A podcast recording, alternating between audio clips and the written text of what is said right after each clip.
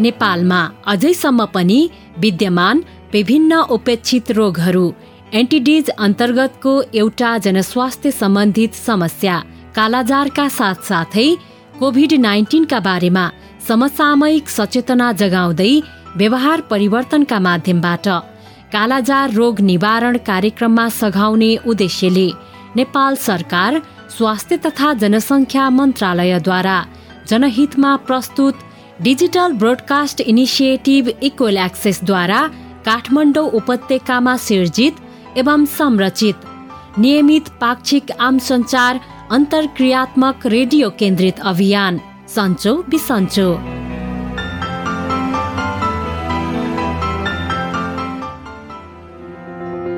नमस्कार।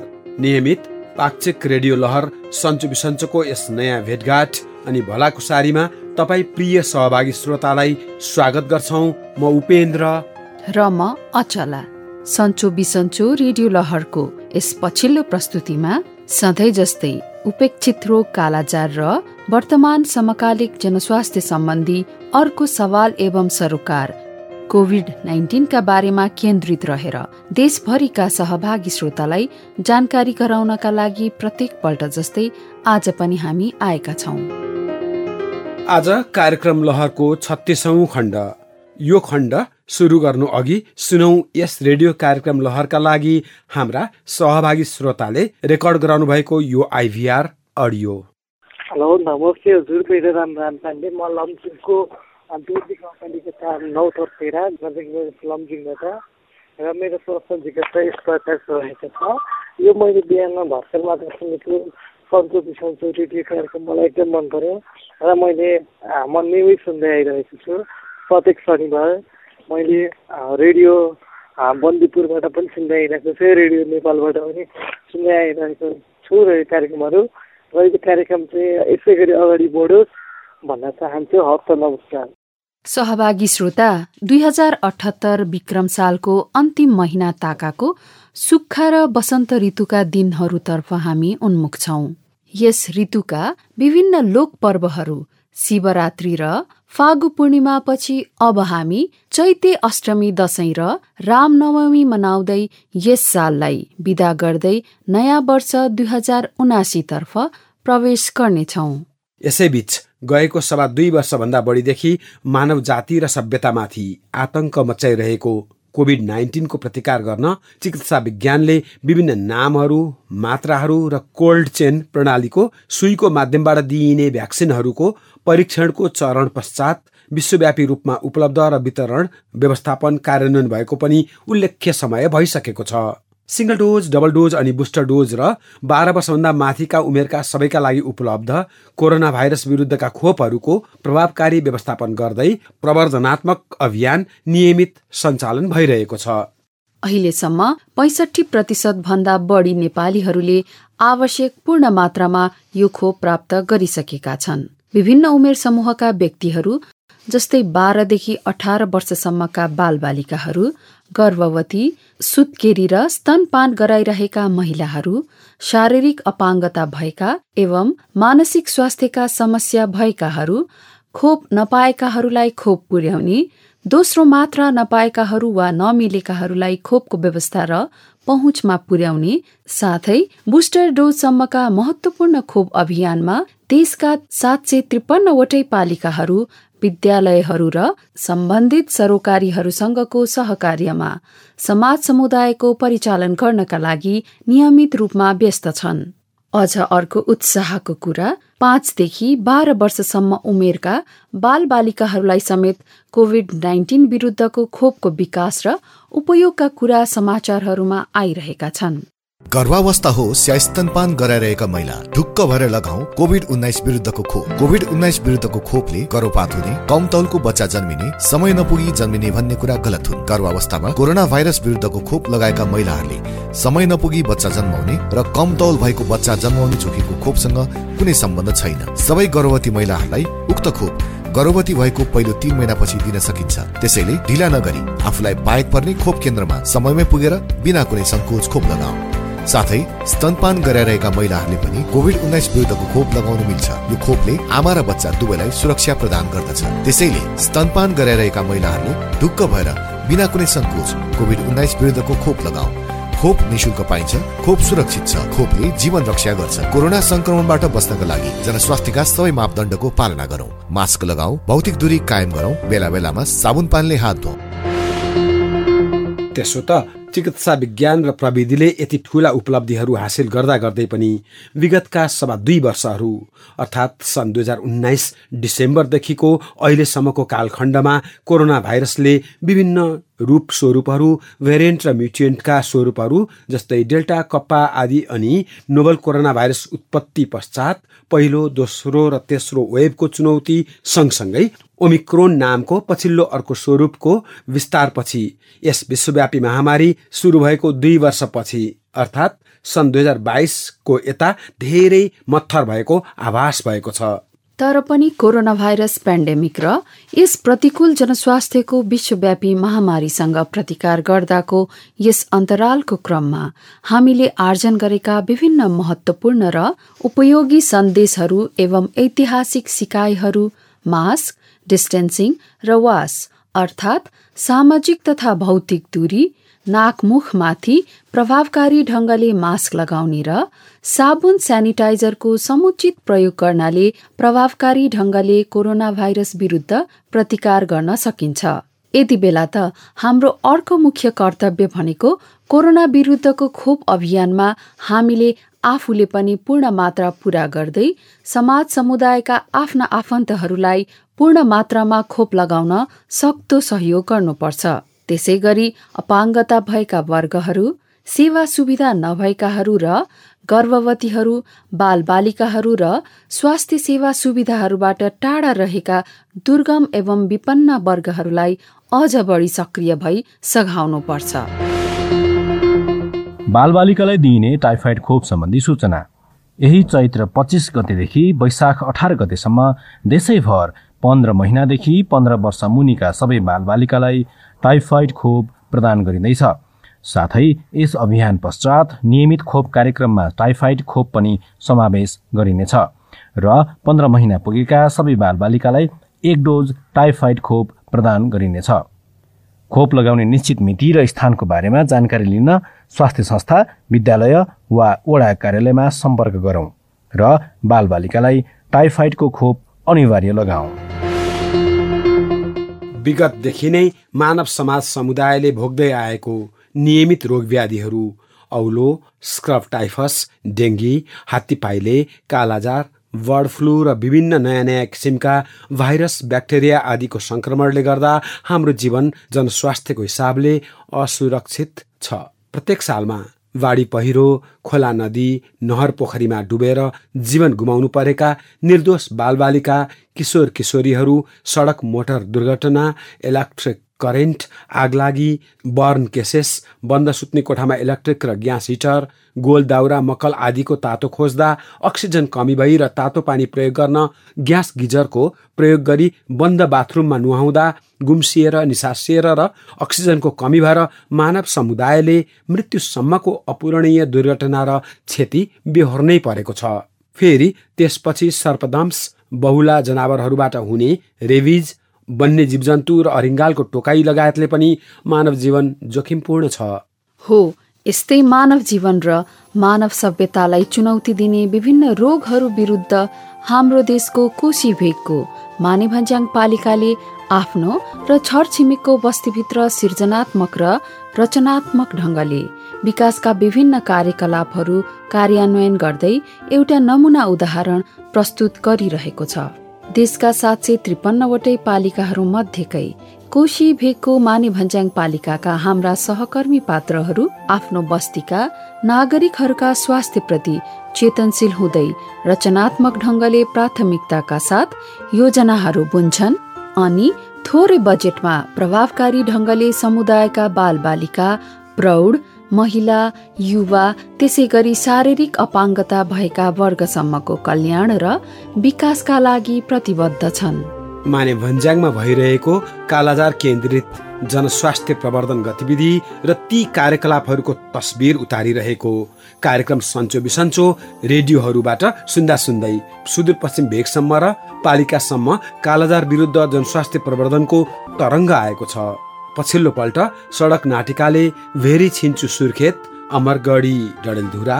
त्यसै गरी धनकुटासम्मका युवा क्लब र पालिकाहरू स्थानीय एफएम रेडियोहरूसँगको सक्रिय सहभागिता र सहकार्यमा संलग्न छन्। जाउँसँगै हाम्रा प्रिय सहकर्मीहरू र बस्तीहरूको नयाँ गतिविधि थाहा पाउन। ल सबैजनालाई स्वागत र नमस्कार छ है। आजको यो वाट्सएप कलमा। धनकुटाबाट जोगमायाजी र डडेलधुराबाट ममताजी पनि जोडिनु भएको छ। नमस्ते है सबैजना साथीहरूमा। मेरो तर्फबाट पनि नमस्कार है। सबैजना आरामै कुशल हुनुहुन्छ नि? हजुर हामीलाई आरामै छ।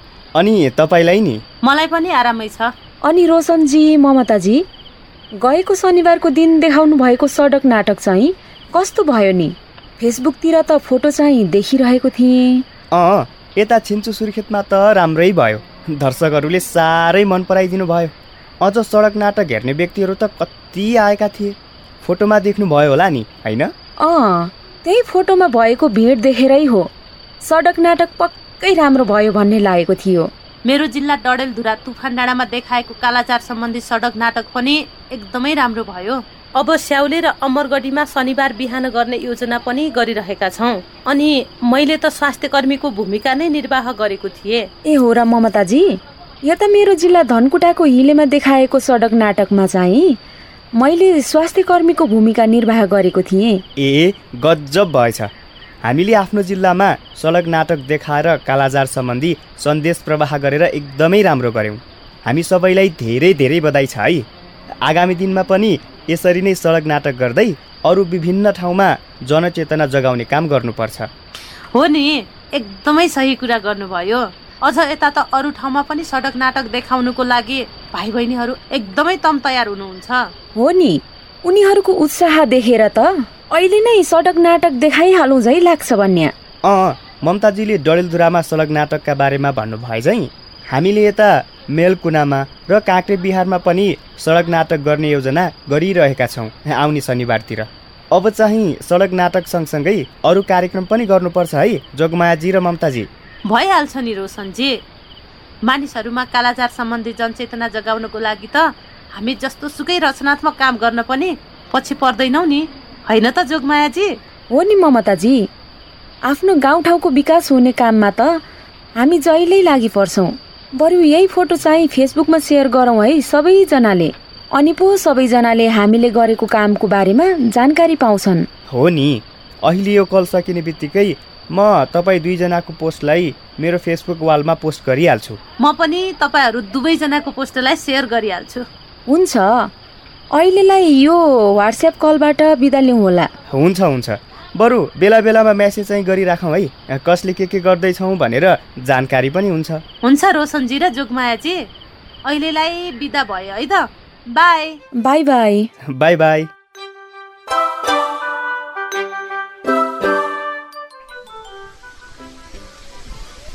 आरामै छौ नि सिमरन तारा? अँ आरामै छौ सबिन। अनि तिमीलाई कस्तो छ? मलाई पनि एकदमै ठिक छ तारा। अनि सिमरन के भयो? बोल्दिनौ त। सबिन दाई मलाई त यति चक्लेटले त हुँदैन है। ट्रिट नै चाहिन्छ। चक्लेट दिएर तार्न नखोज्नु है। भइहाल्छ नि। अहिलेको लागि मैले जापानबाट ल्याएको कोसेली त चाखिएर पार्टी त दिइहाल्छु नि। अनि सबिन अरू सुनाऊ कस्तो भयो तिम्रो भलिबल सम्बन्धी एक्सटेन्डेड फेलोसिप? एकदमै राम्रो भयो। भलिबल खेल्ने सिप एकदमै राम्रो भएको छ। अझ विभिन्न ट्रिकको बारेमा पनि थाहा भएको छ। तिमीहरूलाई बिस्तारै मैले जानेको कुराहरू सिकाउँछु। अँ अनि म तपाईँलाई मेरो क्विक सर्ट पनि देखाउँछु। कस्तो दामी सर्ट हान्ने भएकी छु? है तारा दिदी? हो नि एकदमै राम्रो भएको छ सिमरनको भलिबल खेल्ने सिप। जे होस् म उता जापानमा हुँदा तिमीहरूले त कति धेरै काम गरेको रहेछौ है। महिला भलिबल टुर्नामेन्ट सफलतापूर्वक सम्पन्न गरेछौ। सडक नाटकको तालिम लिएर कालाजार विरुद्धको जनचेतना जगाउने उद्देश्यले ठाउँ ठाउँमा सडक नाटक पनि गरेछौ। हो नि महिला भलिबल टुर्नामेन्ट त साह्रै भव्य भएको थियो नि दाई। पालिकाले हामीलाई एकदमै सहयोग गरेको थियो। अझ सिमरन र निसाको उद्घोषणको कुरा त के गर्नु? यति मजाले उद्घोषण गरेको थियो नि। सबैजनाले तारिफ गरिरहेका थिए। ए भनेपछि सिमरनले उद्घोषण पनि गर्यो भलिबल टुर्नामेन्टमा? गजब गजब कुरा भएछ त माने भन्ज्याङमा। हो नि सबिन अब चाहिँ अरू पनि विभिन्न किसिमको रचनात्मक कार्य गर्नुपर्छ कालाजार सम्बन्धी जनचेतना फैलाउनको लागि। हो नि। अ, अहिलेको लागि चाहिँ साथीहरूसँग भेट पनि हुने अनि खेल पनि खेल्न पाइने हिसाबले रामेछापका साथी निसाजीसँग कुराकानी गरेर भेटघाट गर्ने कार्यक्रमको आयोजना गरौँ अनि त्यही भेटघाटमा मैत्रीपूर्ण भलिबल म्याच खेल्ने मेसो पनि मिलाउँ हुन्न? हुन्छ साबिन दाई।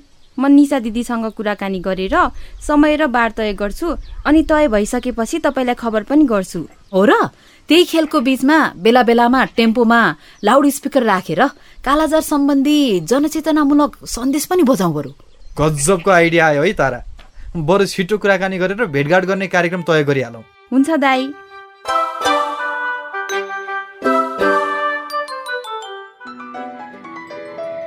ए रामेछापकी साथी निसाजीले पो फोन गर्नुभएछ। उठाउनु पर्यो।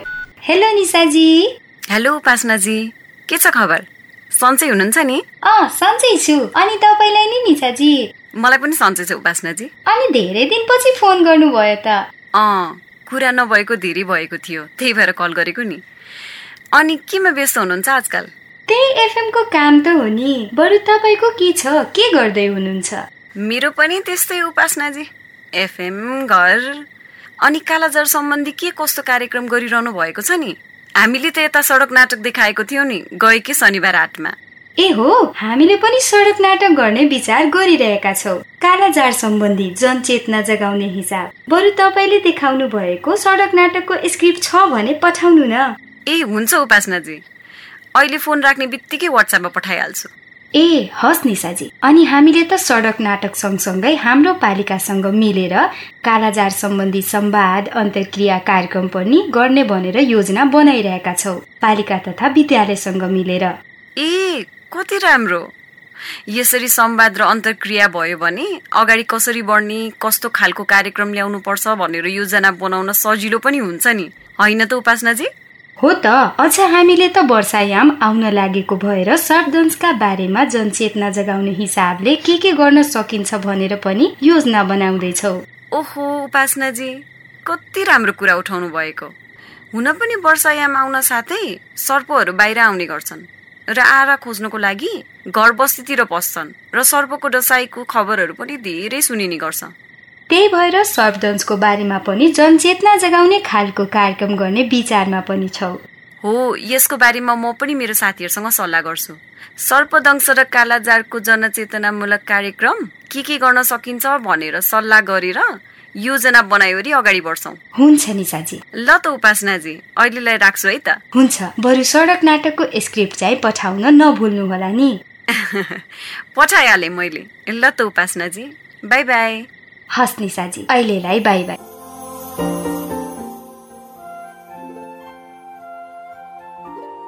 प्रिय सहभागी श्रोता हाम्रा सहकर्मी र बस्तीहरूको यो पछिल्लो गतिविधि थाहा पाइसकेपछि अर्को पल्ट फेरि सँगसँगै घुमघाम गरौँला। अहिले हामी पाक्षिक नियमित रेडियो कार्यक्रम लहर सन्चो बिसन्चो सुनिरहेका छौँ। रेडियो कार्यक्रम लहर सन्चो बिसन्चो रेडियो नेपाल राष्ट्रव्यापी एफएम फ्रिक्वेन्सीहरू क्रमशः नाइन्टी एट हन्ड्रेड र हन्ड्रेड थ्री मेगाहर्ज। विभिन्न मिडियम वेब फ्रिक्वेन्सीहरू र W W W dot radio Nepal dot gov dot एनपीबाट अनलाइन मार्फत अनि शनिबार अपरान्न सवा बाह्र बजेदेखि नियमित पाक्षिक अन्तरालमा सहभागी भई सुन्न सकिन्छ। रेडियो कार्यक्रम लहरको केन्द्रीय अन्तर्वस्तु विषयवस्तु कालाजारको कुरा गर्ने क्रममा भुसुनाहरूबाट मानिसहरूमा हुने भेक्टर वान रोग यस कालाजारलाई अङ्ग्रेजीमा विसरल लिस्मेनियसिस भनिन्छ अनि नेपालमा यसको प्रकोप समय समयमा देखिने गरेको छ। आज हामीलाई मध्य प्रदेशमा यस रोगको बारेमा जानकारी दिँदै हुनुहुन्छ प्रादेशिक अस्पताल जनकपुरमा सेवारत medical superintendent doctor Pramod Yadav. मध्य प्रदेशको खास गरी आठ जिल्लाहरू। पूर्वमा सप्तरी त्यसपछि पश्चिममा पर्सा अनि हामीले उत्तरमा सिन्धुलीसम्मको यो सेक्टरमा उतापट्टि सीमावर्ती भारतीय क्षेत्रसम्ममा कालाजारको अवस्थालाई अथवा यो उपेक्षा गरिएको रोग त्यसै गरी भेक्टोर बर्न डिजिज अर्थात् भेक्टोर बर्न रोग कालाजारको बारेमा मेडिकल सुप्रिन्टेन्डेन्ट प्रोभिन्सियल अस्पतालको एउटा चिकित्सा कर्मीको दृष्टिकोणबाट कसरी समीक्षा गर्नुहुन्छ? अब यस्तो छ हाम्रो उसमा यो अब टेम्परेट जोन भन्छौँ। अब त्यो अनि कालाजार पहिला पहिला धेरै हुन्थ्यो। जुन कारणले कालाजार हुन्थ्यो जुन उसको भेक्टर भन्छ त्यो लामखुट्टे जुन हुन्छ पहिला पहिला जुन औलो उन्मूलन या त्यो त्यो स्प्रेहरू गर्थ्यो मेडिसिनहरूको मालाथिन के के के त्यो सबले गर्दा सबै ठाउँमा घटेको छ। सरसफाइले गर्दा आजकल यता पनि त्यस्तो छैन। त्यसले गर्दा त्यो भेक्टरको सङ्ख्या घटेपछि कालाजारको सङ्ख्या घट्या छ। त्यही पनि केही केही सङ्ख्यामा इन्डियाबाट पनि काम जुन गर्न जान्छ नि इन्डिया दिल्ली त्यहाँबाट आउनेहरूको सङ्ख्या छ त्यो आउँछन्। र हामी कहाँ वार्ड छ भर्ना छ। अब प्राय महिनामा एकजना दुईजना कुनै कुनै तिन चारजना यस्तो रेसियोमा हुन्छ कालाजार नहुने होइन अनि त्यसपछि हामीले त्यसको उपचार गरेर अनि ठिक हुन्छ त्यस्तो केही छैन समस्या। प्रदेश दुईका आठवटा जिल्लाहरूमा वडा तहमा जुन स्वास्थ्य कर्मीहरू हुनुहुन्छ उहाँहरूलाई कसरी यो विषयमा दक्ष बनाइएको छ? हामी कहाँ त्यो यसको टेस्ट छ? कालाजारको गर्ने जुन अब त्यो टेस्ट गरेपछि थाहा हुन्छ। खास गरेर त्यो यो जुन पारासाइट भन्ने छ नि जुन हामीले सेन्ड फ्लाइ भन्छौँ त्यसले उ गर्छ। त्यसपछि पारासाइट भएर बस्छ बडीमा एलडी बडी त्यो डिटेक्ट गर्ने त्यो सिस्टमहरू छ। त्यसपछि अब यो ट्रान्समिसन त्यसैले गर्दा हुन्छ। अब अहिले त्यो मस्किटोको पनि कम भएको त्यो कम भएर घटेको हो। र यसको ट्रेनिङहरू सबै स्वास्थ्य कर्मीहरूलाई सबै ठाउँमा दिएको छ। यस्तो रोग भएपछि त्यसको जाँच चाहिँ यसरी गर्नुपर्छ जाँच गरेर अनि औषधि खानुपर्छ भनेर हामी कहाँ त्यो टेस्टको सिस्टमहरू सबै ठाउँमा छ। त्यही भएर अब अर्को यसको नाम हामीले लिस्मेनिएसिस भन्छौँ। अब यसको पनि टाइप छ जस्तो। त्यो उसले गर्दा डब्लुएचओको अनुसार नै जुन औषधि छ हामीले पहिला पहिला एम्पोटेरिसिनहरू जुन चलिरहेछ त्यसले अब त्यो क्युरेबुलै छ क्योर हुन्छ भनेर पहिला एउटा जनमानसमा थियो कालाजर लाग्यो धेरै यो एकदम नराम्रो रोग लाग्यो धेरै ठुलो ऊ भयो। खास कालाजर यो वर्ड भनेको इन्डियाबाटै आएको त्यहीबाट भएर आएको हो। कालाजर अनि ऊ चाहिँ हुन्थ्यो मान्छेहरू एकदम डर त्रास हुन्थ्यो। अब आजकल त्यो छैन त्यो लाग्यो पनि हामी बाँच्छौँ त्यसमा केही ऊ छैन भनेर त्यो कुरा बुझ्नुपर्छ हामीले। त्यो औषधि दिएपछि ठिक हुन्छ त्यो कुरा जनमानसमा दिनुपर्छ। यसको उपचार भएपछि more than ninety five percent case राम्रो हुन्छ निको हुन्छ। More than ninety five percent few case मात्रै भयो फाइभ पर्सेन्ट एक्सपायर हुनसक्छ त्यो चाहिँ छ यसको। त्यही भएर पहिला चाहिँ एकदमै ऊ थियो त्यो फेटल डिजिजमा आउँथ्यो त्यो टाइम ऊ भएर हाम्रो त्यो त्यति नलेज नभएर ठाउँ ठाउँमा यस्तो सिस्टम नभएर त्यही भएर अब यो भयो। अहिले कन्ट्रोलमा आयो धेरै छैन अनि हामीले त्यही औषधि दिएर त्यसलाई ऊ गर्छौँ। हन्ड्रेड पर्सेन्ट क्युरेबुलै छ। यहाँले मध्य प्रदेशकोहरूलाई जनकपुरमा कार्यरत दक्ष अनुभवी चिकित्सा कर्मीको हिसाबले कालाजारबाट जोगिन के के सन्देश दिनुहुन्छ? त्यसको जुन भेक्टर मैले भने नि अघि लिस्मेनिया डोनोभानी भन्ने त्यसले त्यो टोकाइबाट कालाजार हुने हो। अब त्यो हामीले जुन अहिले लुगा लगाउँछौँ पहिला मान्छे धेरै नाङ्गे हुन्थ्यो त्यो हुन्थ्यो अहिले लुगा पनि राम्रो लगाउने त्यो सरसफाइ बढाउने त्यो नेटहरू लगाएर सुत्ने झुलहरू। लगाएर सुत्ने त्यसपछि स्प्रेहरू जुन छ त्यो गर्ने त्यो ड्रेनेजहरू सबैलाई कभर गर्ने यसरी भएपछि यसको रेट घटेको हो। अनि अलिकति पनि ज्वरो आयो भने त्यसलाई गएर टेस्ट गर्ने त्यसपछि आफ्नो लोकल एरियाहरूमा सबैजना यो सन्देश जाने अनि फेरि ठाउँ ठाउँमा पिएचसी हेल्थको सबै खोल्या छ अनि हाम्रो हेल्थ उसको जुन छ नि हेल्थ वर्करहरूको सङ्ख्या बढ्या छ। त्यो सङ्ख्याले गर्दा पनि सबै ठाउँमा डिटेक्ट भइहाल्छ। पहिला हुँदैन थियो। पहिला औषधिहरू त्यति एडभान्स थिएन। त्यो पनि एउटा ऊ भयो। उसको उपचारको पद्धति धेरैलाई थाहा थिएन त्यही भएर त्यो बेला मान्छे अलिकति तर्सिन्थ्यो यस्तो भयो उस्तो भयो अब चाहिँ त्यो भयो भनेर त्यसो वरिड हुनु भएन। मध्य प्रदेशमा मैथिली बज्जिका र भोजपुरी भाषाको ठुलो प्रधानता छ। केही मैथिली बज्जिका अथवा भोजपुरीमा केही भन्न चाहनुहुन्छ? अब मैथिली त मलाई आउँछ त्यसमा यसरी भन्नुपर्छ। यो जुन कालाजार रोग है वैसे नै डेराइ के होतै। More than ninety five percent से बेसी रोग अथी भ जेतै उपचार होइ छै निको भ जेतै ओकर दबाई लिए के होइ छै स्वास्थ्य कर्मी जाय पड़तै हॉस्पिटल में जाय पड़तै कोनो चिन्ता नै करे के है ठीक भ जेतै। सहभागी श्रोता जनस्वास्थ्य सवालहरूमा समर्पित रेडियो कार्यक्रम लहर सन्चो बिसन्चोको प्रस्तुति सुनिसकेपछि श्रोता सहभागीहरूले आइभीआरमा रेकर्ड गराउनु भएको यो अर्को अडियो। नमस्कार मेरो नाम चाहिँ कर्णबाट पुनगर भेरी नगरपालिका साथ दोकान चार्जरकोटबाट मलाई यो सन्त विसन्त कार्यक्रम चाहिँ एकदमै मनपर्छ। अझै यस्ता कार्यक्रमहरू अझै ल्याउनु होला भन्न चाहन्छु। नमस्कार दाजु के छन्? निका छौ त? भाइर खाइ बसिरहेछौ अन्य बस कहाँ छन् भो? को हो? ए महिला स्वास्थ्य स्वयंसेविका नानी। बस थोक्का घोका पिछली नभन्दा घट्टतिर झाइरहेछ। म त्यसो पढ्यौँ जराएले चौध पन्ध्र दिन हो क्या सरसरी मात्र हन्छे खाने मन नयाँ लाग्दो तसो पढ्यौँ भने। ह त कुर्सी तानीबारी बस नानी। हँ दाइ त दुबलिए जसलाई लाग्या। के दवाई खाया कि नाइ? स्वास्थ्य सस्ता मिले जसाउन कि नाइ गया त? नाइ नानी थोडा थोडा ज्वरो हुन्छ। दुई चार दिन हुन्छ। पाछा आफै निको होलो भने सोच्यो हो रे। यो त झिक चेपलो जसो छ। रोगलाई हेला सारले लुकाउन नाइ हुनु दाइ। मेरो फुपलाई लै एक महिना पहिले पन्ध्र सोह्र दिनसम्म तमरी जानी जरायो। पास अस्पताल गए रे काला जार रहेछ। उहाँ त अस्पताल झानाले निको भयो। केही दिन अरू ढिल्ला भयो भ्या त बहुत असहज हुन्थ्यो भन्ना थिए स्वास्थ्य कर्मी रोगलाई कि क्या हनान कि क्या हनान? तमरी बजो मैले स्वास्थ्य संस्था झानाउना नि आप त। तति हतारियो काला जारै भयालै केही दिन अस्पताल भर्ना होइबर उपचार गरे पाछ निको हुन्छ। सबै प्राथमिक स्वास्थ्य केन्द्र रे सरकारी अस्पतालमी कालाजारको निशुल्क जाँच हुन्छ। तयका सँगै सबै उपचार बिन रुपै हुन्छ।